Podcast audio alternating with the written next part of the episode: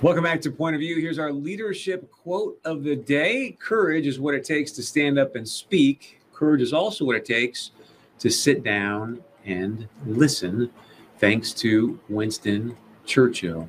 Welcome back to Point of View. Always great to have you with us. We want to get to some of your points of view that have been coming in. As always, thank you so much for sharing your points of view with us. As you know, you can do it 24 7, very easy to do. And we want to get to a voicemail that came in recently talking about the DNC convention and Michelle Obama's speech.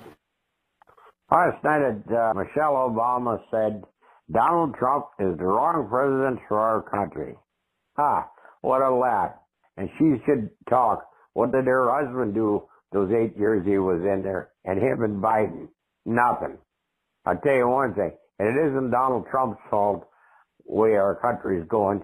It's the Democrats' fault because everything he wants to do, what do they do? They load them down or make up a big story and, uh, and, and some more lies about them and uh, and take them apart. I tell you one thing.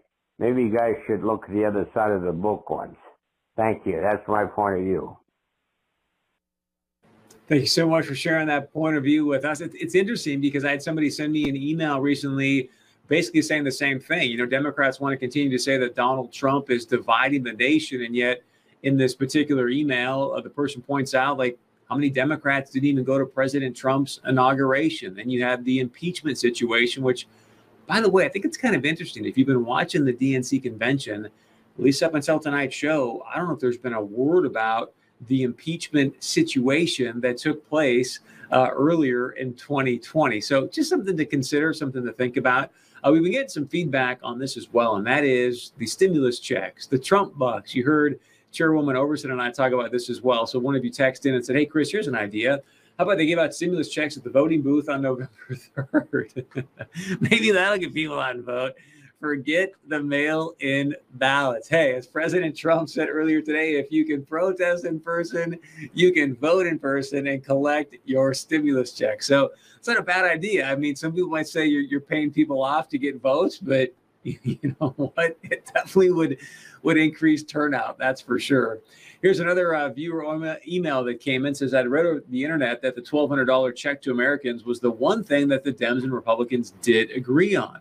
I think the whole thing's a disaster. The unemployed don't even need an extra $400 a week. Just give everyone 100% of what they were previously making. Again, how about a universal income of 1,000 to $2,000 a month per household? Well, if you remember Andrew Yang, he's the um, former Democrat presidential candidate. He talked about that sort of universal basic income. I think it's starting to get some legs, if you will, in some different arenas. So we may see that at some point.